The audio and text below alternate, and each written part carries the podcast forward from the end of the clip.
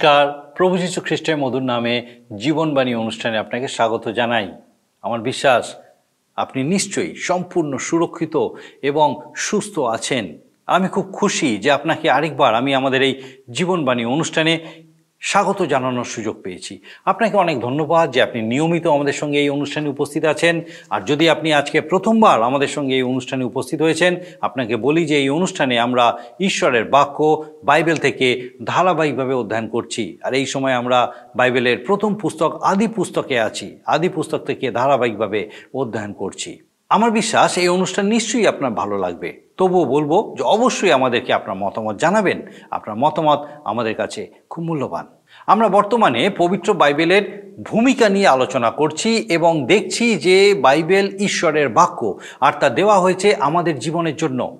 তবে বিস্তারিত পাঠ ও আলোচনা করার আগে বাইবেল সম্পর্কিত সাধারণ কিছু তথ্য যেগুলো আমাদের জানা খুব প্রয়োজন। সেই বিষয়গুলোর প্রতি দৃষ্টিপাত করছি, যেন জানতে পারি যে এই বাইবেল থেকে আমরা কি পাব এবং এই সুবৃহৎ পুস্তকটিতে এমন কি আছে যে এটি সারা পৃথিবীতে আদরণীয় এবং সর্বশ্রেষ্ঠ পুস্তক। ইতিমধ্যেই আমরা বাইবেলের ইতিহাস, বাইবেলের লেখক, বিষয়বস্তু ইত্যাদির বিষয়ে শুনেছি।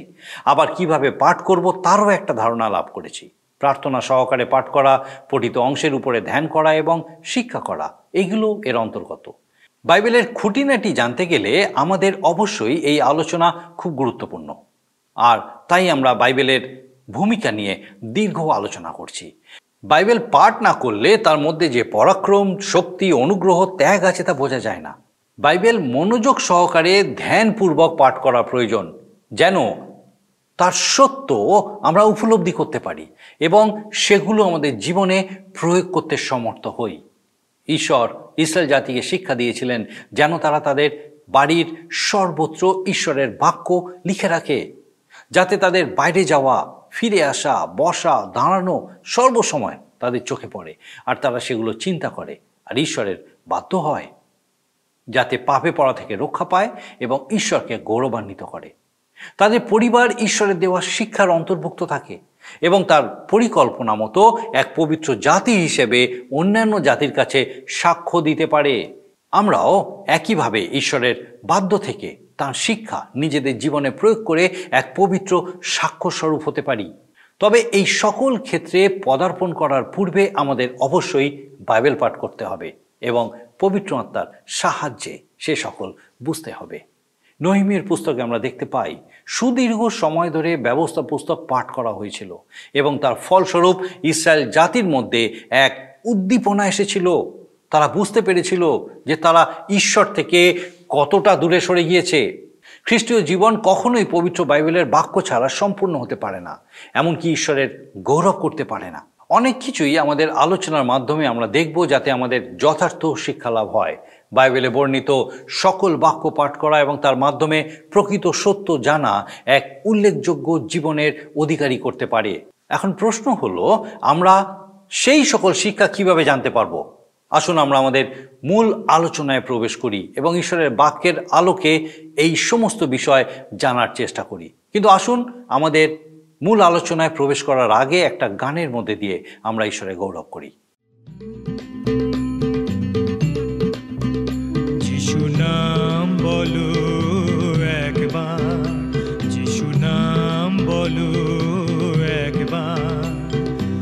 সিনামিতে শত জ্বালা, সিনামিতে শত জ্বালা, জুড়ায় সবার। যিশু নাম বলো একবার, যিশু নাম বলো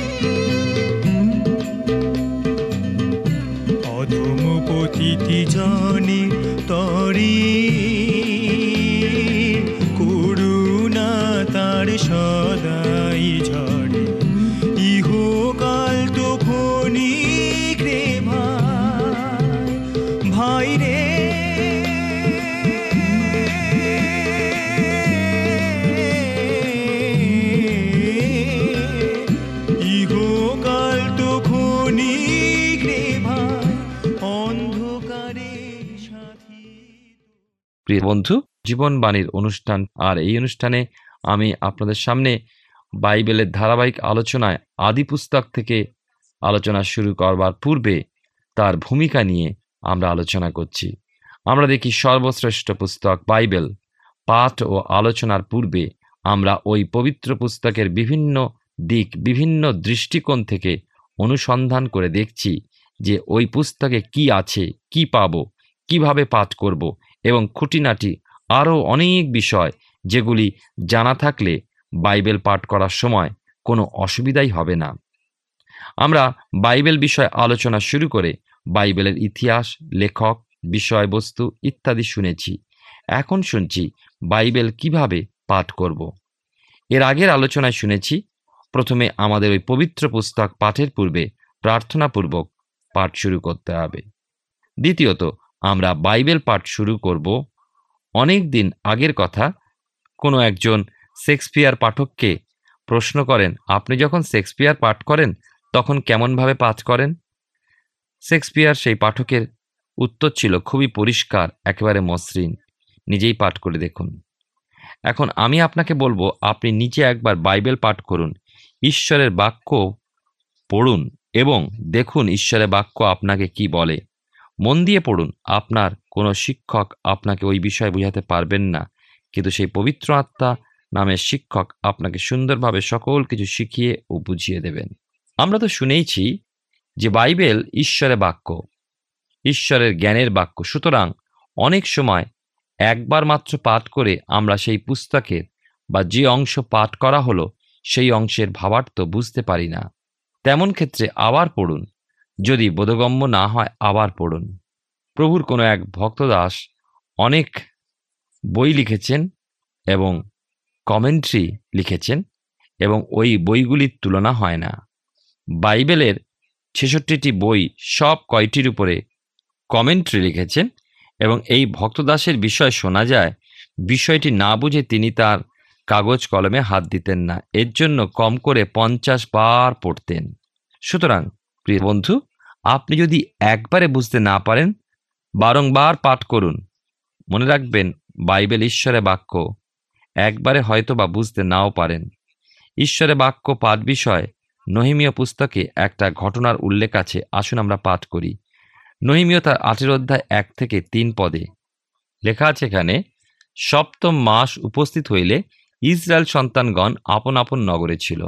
আর সমস্ত লোক এক মানুষের ন্যায় জলদারের সম্মুখস্থ চকে একত্র হইল এবং তাহারা অধ্যাপক ইসরাকে ইসরায়েলের প্রতি সদাপ্রভুর আদিষ্ট মসির ব্যবস্থা পুস্তক আনিতে কহিল, তাহাতে সপ্তম মাসে প্রথম দিনে ইসরাযাজক সমাজের সম্মুখে স্ত্রী পুরুষ এবং যাহারা শুনিয়া বুঝিতে পারে, তাহাদের সম্মুখে সেই ব্যবস্থা পুস্তক আনিলেন। আর জলদারের সম্মুখস্থ চকে স্ত্রী পুরুষ এবং যত লোক বুঝিতে পারে তাহাদের নিকটে তিনি প্রাতঃকাল হইতে মধ্যাহ্ন পর্যন্ত তাহা পাঠ করিলেন। তাহাতে ব্যবস্থা পুস্তক শ্রবণে সমস্ত লোকের কর্ণ নিবিষ্ট হইল। আমরা দেখি যে বাইবেলে নহিমীয় পুস্তকের সর্বাপেক্ষা লক্ষণীয় অংশ হলো এইটি। তৎকালে সারা পৃথিবীতে জিহুদি ধর্মপুস্তকের সংখ্যা খুব বেশি হলে দুই কি তিন। কেন তখনকার কালে ছাপাখানা ছিল না, তখন আজকের দিনের মতো দেড় হাজার ভাষায় অনুবাদও ছিল না। মূল পুস্তক থেকে লেখকেরা হাতে লিখে নকল করতেন। এই জন্য জিহুদার লোকেরা যখন বন্দী হয়ে বাবিলে গিয়েছিল, তাদের সাথে শাস্ত্রবাক্য বাবিলে যায়নি? আর মুখে মুখে প্রাচীনদের কাছে যা ছিল, দীর্ঘ সত্তর বৎসরের বন্দিত্ব দশায় তারা প্রায় সবই ভুলে বসেছিল। সত্তর বৎসর পর পারস্য রাজের অনুগ্রহে জিহুদিরা যখন দেশে ফিরতে শুরু করল, তারা জিরুসালেম মন্দির পুনর্নির্মাণ করলেন। জিরুসালামে প্রাচীর সংস্কার ও নির্মাণ করলেন, কিন্তু ধর্ম সংস্কারে ব্যর্থ হলেন। এইভাবেই হয়তো চলতো, কিন্তু ইসরার কাছে একটা ধর্মপুস্তক পাওয়া গেল এবং নহিমিও উদ্যোগ করে এক জাগরণী সভা ডাক দিলেন। ওই সভায় ইসরা উচ্চস্বরে পবিত্র শাস্ত্র বাক্য পাঠ করলেন। কতক্ষণ পাঠ হলো? আমরা শুনেছি জলদারের সামনের চকে জিউদিরা ছেলে, বুড়ো, স্ত্রী, পুরুষ সবাই প্রাতকাল থেকে দুপুর পর্যন্ত বাক্য পাঠ শুনল। আরও ব্যবস্থা ছিল নহিমিও তার আটের অধ্যায় সাত এবং আট পদ আর জেসুও বাণী সেরেবীয়, জামিন, অক্কুর, সভ্যতায় হদীয় মাসেয় কলিট, অসরীয় জোসাবদ হানন পালায় এবং আরও লেবীয়রা চারিদিকে বিভিন্ন পোস্টে মোতায়েন ছিল। তারা লোকের কাছে শাস্ত্রবাক্য ব্যাখ্যা করতে থাকল ও বুঝিয়ে দিতে থাকল। আট পদে লেখা আছে, এইরূপে তাহারা স্পষ্ট উচ্চারণপূর্বক সেই পুস্তক ঈশ্বরের ব্যবস্থা পাঠ করিল এবং তাহার অর্থ করিয়া লোকদিওকে পাঠ বুঝাইয়া দিল। তাহলে আমরা দেখতে পেলাম যে কেবলমাত্র বাইবেল পাঠ করলেই চলবে না, আমাদের বুঝে পড়তে হবে, পড়ে বুঝতে হবে। আমাদের বাইবেল পাঠের প্রয়োজন আছে। বর্তমানকালে মণ্ডলীগুলোর মধ্যে বাইবেল শিক্ষণ ব্যবস্থা খুবই কমে গেছে। কতগুলো মণ্ডলীতে বাইবেল শিক্ষণ ব্যবস্থা একেবারেই নেই। তার পরিবর্তে অন্যান্য বিষয়ে প্রবেশ করেছে, যেগুলো যুব সম্প্রদায়ের কাছে অধিক আকর্ষণীয়। বিশেষ করে যুব সম্প্রদায় চায় বাইবেলের আধুনিকরণ, উপাসনা পদ্ধতির পরিবর্তন, প্রচার বাতিল করে দিও, তার পরিবর্তে কুইজ, কম্পিটিশন, গানের আসর, তাও আর ভক্তিমূলক রাগ বাদ দিয়ে অতি আধুনিক সুরে বা পপ ঢঙে গান। আবার উপাসক বৃন্দের দিকে দেখুন ঈশ্বরে বাক্য বিষয়ে কোনো আগ্রহই নেই, শিক্ষার ইচ্ছা নেই, বোঝবার আগ্রহ নেই, ঈশ্বরের প্রতি ভক্তি নেই। প্রতিবাসীর কেন? নিজ পরিবারে প্রেম নেই, সোজা কথা ঈশ্বরের বাক্য বিষয় তারা একেবারে শূন্য। অথচ আমাদের যেটা প্রয়োজন সেটা হলো ঈশ্বরের বাক্য পাঠ নিত্য প্রয়োজনীয় বস্তুর মতো। তবে কেবল গীত সঙ্গীতার চার লাইন পাঠ করা, বাইবেল পাঠ করা হলো না, বা যে পাঠ চট করে শেষ হবে সেইটুকু পাঠ করে বাইবেল বন্ধ করলাম, সেটা ঠিক হলো না। প্রার্থনাপূর্বক পাঠ আরম্ভ করে ধীর শান্তভাবে পাঠ করা, পঠিত অংশের অর্থ বোঝা, বিশেষ পথটা ধ্যান করা, এগুলো পাঠের মধ্যে। সমস্ত বাইবেল পাঠ করুন। দেখতে পাবেন ঈশ্বরের কাজ। বুঝতে পারবেন ঈশ্বরের কথা? প্রভুর এক ভক্ত দশ তার কবিতায় যে কথাগুলো লিখেছেন, সেগুলো আপনাদের সামনে তুলে ধরতে চাই। তিনি লিখেছেন আমার মনে হয় আমি বাইবেল জানি, যখন যেখানে যতটুকু ইচ্ছা হয় পড়ি, কিছুটা আবার ছাড়ি।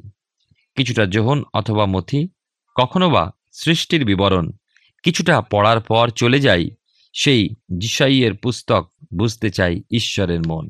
হয়তোবা গীত সঙ্গীতার তেইশের গীত রোমিও বারো অধ্যায় অথবা হিতোপদেশ একের অধ্যায় আর ভাবি, আমি বাইবেল শিখে ফেলেছি। তবুও এইটুকু জানলাম আমি, সমস্ত বাইবেল যদি পাঠ না করি, তবে আমার এতদিনের টুকরো টুকরো বাইবেল পাঠ সবই হয়েছে বৃথা। কারণ বাইবেল শিখিনি আমি। বাইবেল নিয়ে খেলাই করেছি, সে কথা জানেন অন্তর্যামী। এখানে একটু ওখানে একটু ঠোকর মেরেছি, তারপর তাড়াতাড়ি হাঁটু গেড়ে হাই তুলতে তুলতে প্রার্থনা সেরেছি। এটা কি নিয়ম? এটা কি প্রথা? না তা নয়। প্রিয় ভাই বোন ধীর স্থিরভাবে নতজানু হয়ে প্রার্থনা সারি, পরে নিয়মিতভাবে সমগ্র বাইবেল পাঠ করি। পবিত্র জ্ঞান বিনা বাইবেল জ্ঞান লাভ হবে না। তাই পবিত্র আত্মার জ্ঞান লাভের জন্য প্রভু যিশুর চরণ দুটি ধরি। এখন আমরা তৃতীয় পথের বিষয় শুনব। তৃতীয় বিষয় হলো বাইবেল শিক্ষা করা। বাইবেল পাঠের নিয়ম বিষয় আমরা প্রথমে শুনেছি, প্রার্থনার সাথে পাঠ শুরু করব। দ্বিতীয়, বাইবেল পাঠ করব। তৃতীয়, বাইবেল শিক্ষা করব। বাইবেল পাঠ করা ও বাইবেল শিক্ষা করা, এর মধ্যে পার্থক্য কোথায়? পার্থক্য আছে বই কি? নভেল, নাটক, হালকা গল্পের বই পত্র পত্রিকা ম্যাগাজিন ইত্যাদি পাঠ করার পর ওইগুলো তুলে রাখি বা অন্যান্য কাউকে দিয়ে দিই। কিছু পুরাতন বইয়ের দোকানে বিক্রি করে দিতে থাকি, তাই নয় কি? কেননা ওই সব বই আমার আর কাজে লাগবে না। বাইবেল পুস্তকের ক্ষেত্রে ওই কথা বলা যায় না।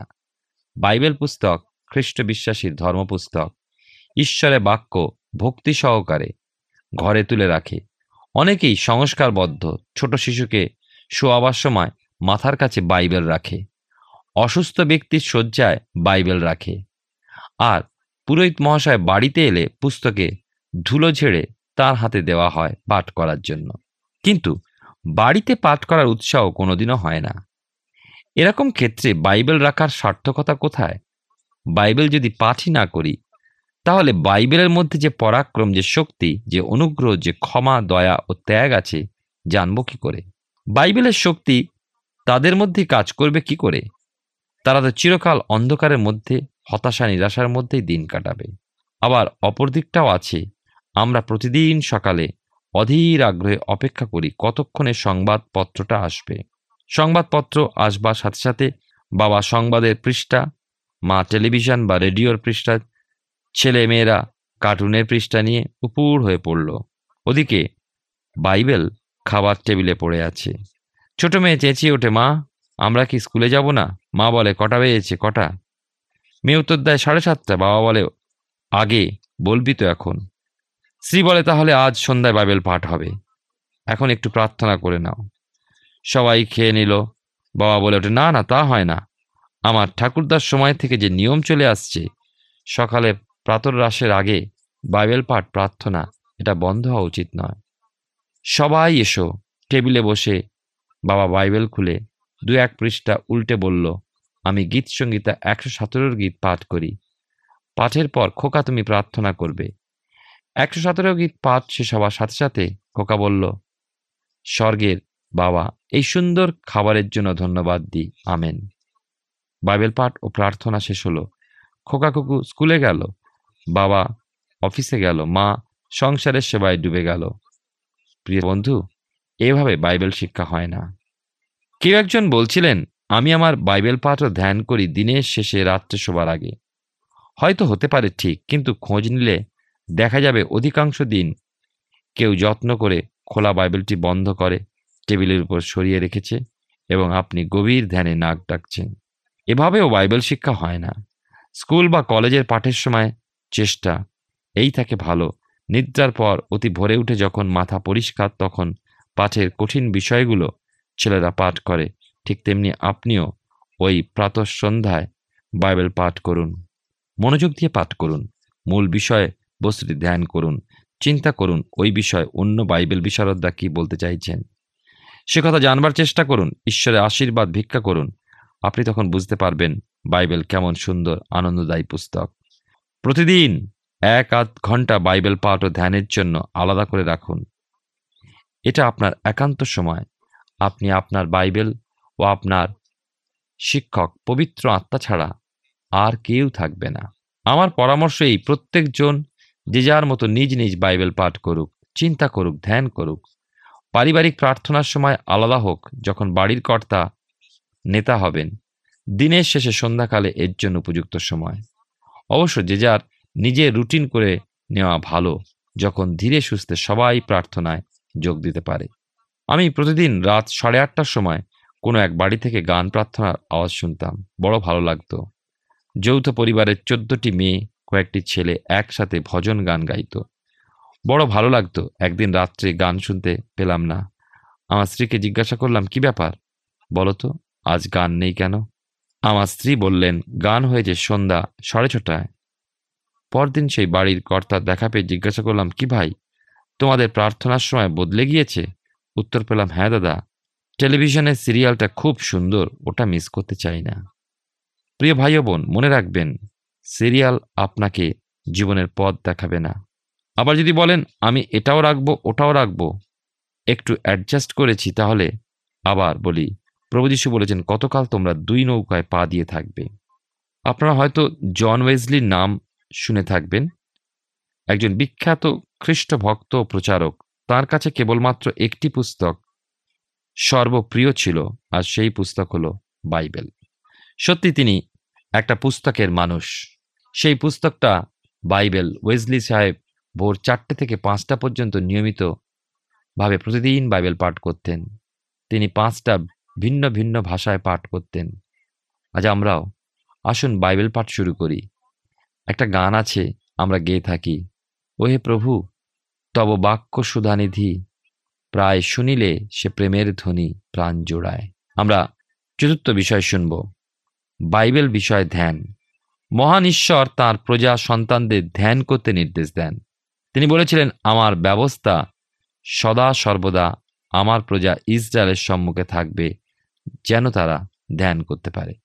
বাইবেলের পুরাতন নিয়মে দ্বিতীয় বিবরণ তার ছয়ের অধ্যায় ছয় থেকে নয় পদে কি লেখা আছে, আমি পাঠ করে শোনাতে চাই। লেখা আছে এখানে, আর এই যে সকল কথা আমি অদ্য তোমাকে আজ্ঞা করি, তাহা তোমার হৃদয়ে থাকুক, আর তোমরা প্রত্যেকে আপন আপন সন্তানগণকে এই সকল যত্নপূর্বক শিক্ষা দিবে। এবং গৃহে বসিবার কিংবা পথে চলিবার সময় এবং শয়ন কিংবা গাত্রোত্থানকালে ওই সমস্তের কথোপকথন করিবে। আর তোমার হস্তে চিহ্নস্বরূপে সেই সকল বাঁধিয়া রাখিবে ও সেই সকল ভূষণরূপে তোমার দুই চক্ষুর মধ্যস্থানে থাকিবে। আর তোমার গৃহদ্বারের কপালে ও তোমার বহির্দ্বারে তাহা লিখিয়া রাখিবে। ঈশ্বরের অদ্ভুত এক নির্দেশ তিনি প্রজাবৃন্দকে দিলেন। কোনো দিক থেকে রেহাই নেই। ঘরে ঢুকতে, ঘর থেকে বার হতে, ঘরের মধ্যে থাকতে দেওয়ালের দিকে চোখ পড়বে, আর চোখ পড়লেই সেখানে লেখা আছে, ঈশ্বরের ব্যবস্থা, ঈশ্বরের নিয়ম। বাড়িতে ছোট মেয়ে ছুটে এলো, তার কপালে টিকলি ঝুলছে, তার উপরে লেখা, ঈশ্বরের ব্যবস্থা। আজকের দিনে মদ্যপায়ী ও ধূমপায়ীর সংখ্যা অনেক বেড়ে গেছে। কেন জানেন? পথে ঘাটে গ্রামে গঞ্জে সর্বত্র বড় বড় সাইনবোর্ডে মদের ও সিগারেটের বিজ্ঞাপন। জোর করে সাধারণ মানুষকেও আকৃষ্ট করা হচ্ছে।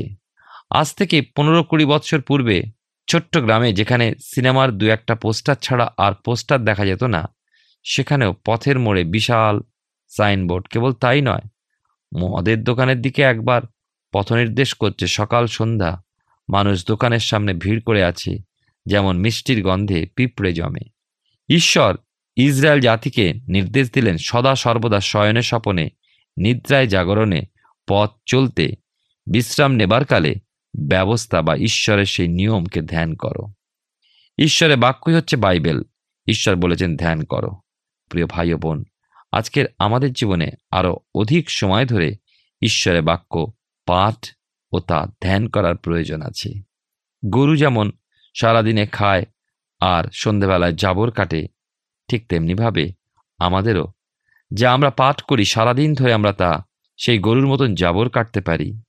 হয়তো বাসে করে যাচ্ছি বা ট্রেনে করে যাচ্ছি, আমরা ধ্যান করতে পারি। যা ভোরবেলায় পাঠ করেছি, তার মধ্যে দিয়ে ঈশ্বর আমাকে কি বলতে চাইছেন? কি সাবধান বাণী দিচ্ছেন? কি নির্দেশ দিচ্ছেন? কি প্রতিজ্ঞার কথা বর্ণনা করেছেন? যখন আপনি এমন ধ্যান করেন, তখন দেখবেন আপনার চিত্ত আনন্দিত হবে এবং ঈশ্বরের বাক্য সত্য, অদ্ভুতভাবে আপনার হৃদয় প্রকাশিত হবে। আমি বলছি না এই কথা যে আপনি শুধু ধ্যান করবেন ট্রেনে, বাসে। এমনও তো হতে পারে যে ভোরবেলা যখন আপনি বাইবেল পাঠ করেন, পাঠ করার পর তা মনে ভাবুন, ঈশ্বর আপনাকে কি বলতে চাইছেন? সে বাক্যের সত্য আপনি উপলব্ধি করুন এবং সেই মতো জীবনে চলুন, যেন ঈশ্বরের বাক্যের বাধ্য হয়ে আমরা চলতে পারি। তাই বিশেষ করে আমরা যখন ঈশ্বরের বাক্য পাঠ করি, তখন যেন মনে রাখি, গড়গড় করে পাঠ করে চলে যাওয়াই যথেষ্ট নয়, কিন্তু সেই বাক্যের গভীরে যাওয়া সত্য উপলব্ধি করার জন্য আমাদের মনোযোগ সহকারে ধ্যান করা প্রয়োজন। ঈশ্বরের পবিত্র আত্মার কাছে আমরা প্রার্থনা করি যেন তিনি আমাদেরকে উপযুক্তভাবে চালিত করেন। আমরা বাইবেলের ভূমিকার বিষয়ে আলোচনা করছি আর আমার বিশ্বাস ঈশ্বর তার জীবন্ত বাক্যের মধ্যে দিয়ে আপনার সঙ্গে কথা বলছেন। আমাদের আলোচনার মধ্যে দিয়ে বাইবেল পাঠের বিষয়ে অনেক কিছু আমরা শিক্ষা লাভ করতে সক্ষম হয়েছি। মনোযোগ সহকারে পাঠ, মূল বিষয়বস্তু, ধ্যান, বাইবেল পাঠের অবিচ্ছেদ্য অংশ। তার সঙ্গে সঙ্গে বাইবেল বিশারদরা ওই নির্দিষ্ট বিষয় কি বলেছেন সেটাও দেখা প্রয়োজন। তবে একটা নির্দিষ্ট সময় স্থির করতে হবে, যা হবে আপনার একান্ত সময়। একসঙ্গে অনেকটা অংশ পাঠ করা ভালো, কিন্তু তার মধ্যবর্তী শিক্ষা লাভ করার ক্ষেত্রে যথেষ্ট সময় রাখা প্রয়োজন। একবার পাঠ করলেই যে শিক্ষা পাওয়া যাবে তা নয়, যে কারণে একাধিকবার পাঠ ও ধ্যান করা খুব প্রয়োজন।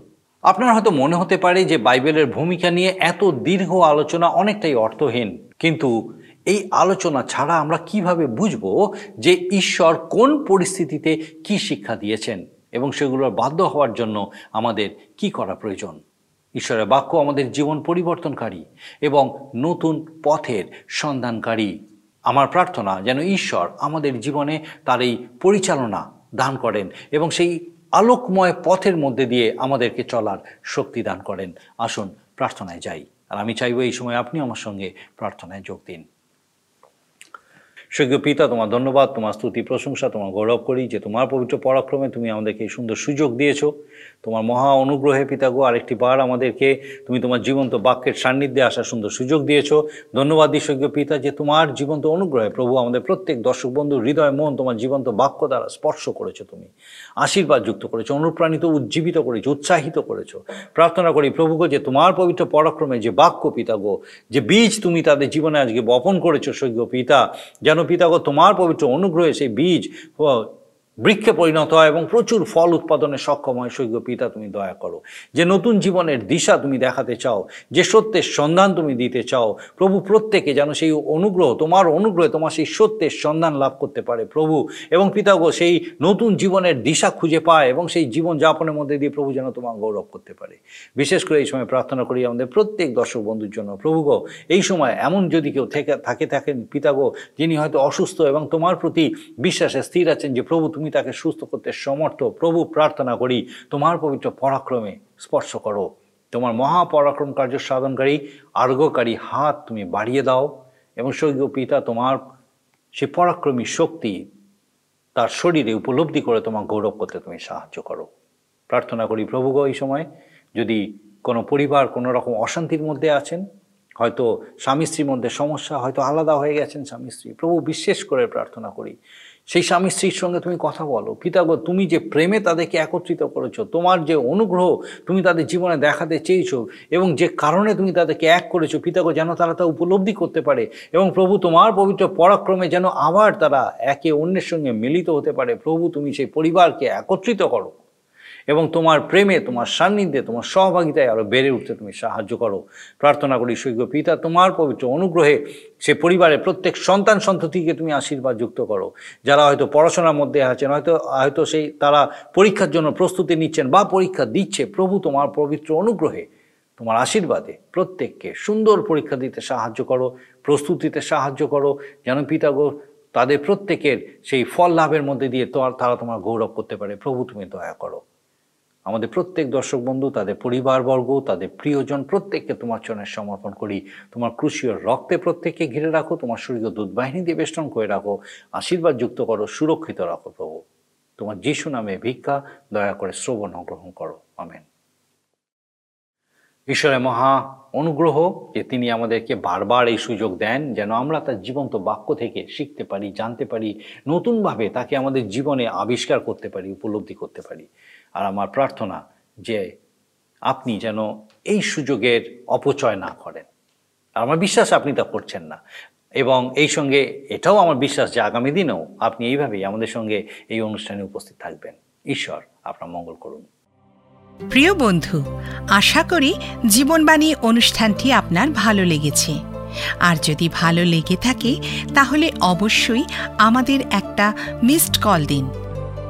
গত সপ্তাহের বিজয়ী দর্শক বন্ধুরা হলেন কলকাতা থেকে রেশমি বায়েন ও মুর্শিদাবাদ থেকে পুষ্প মৈত্র।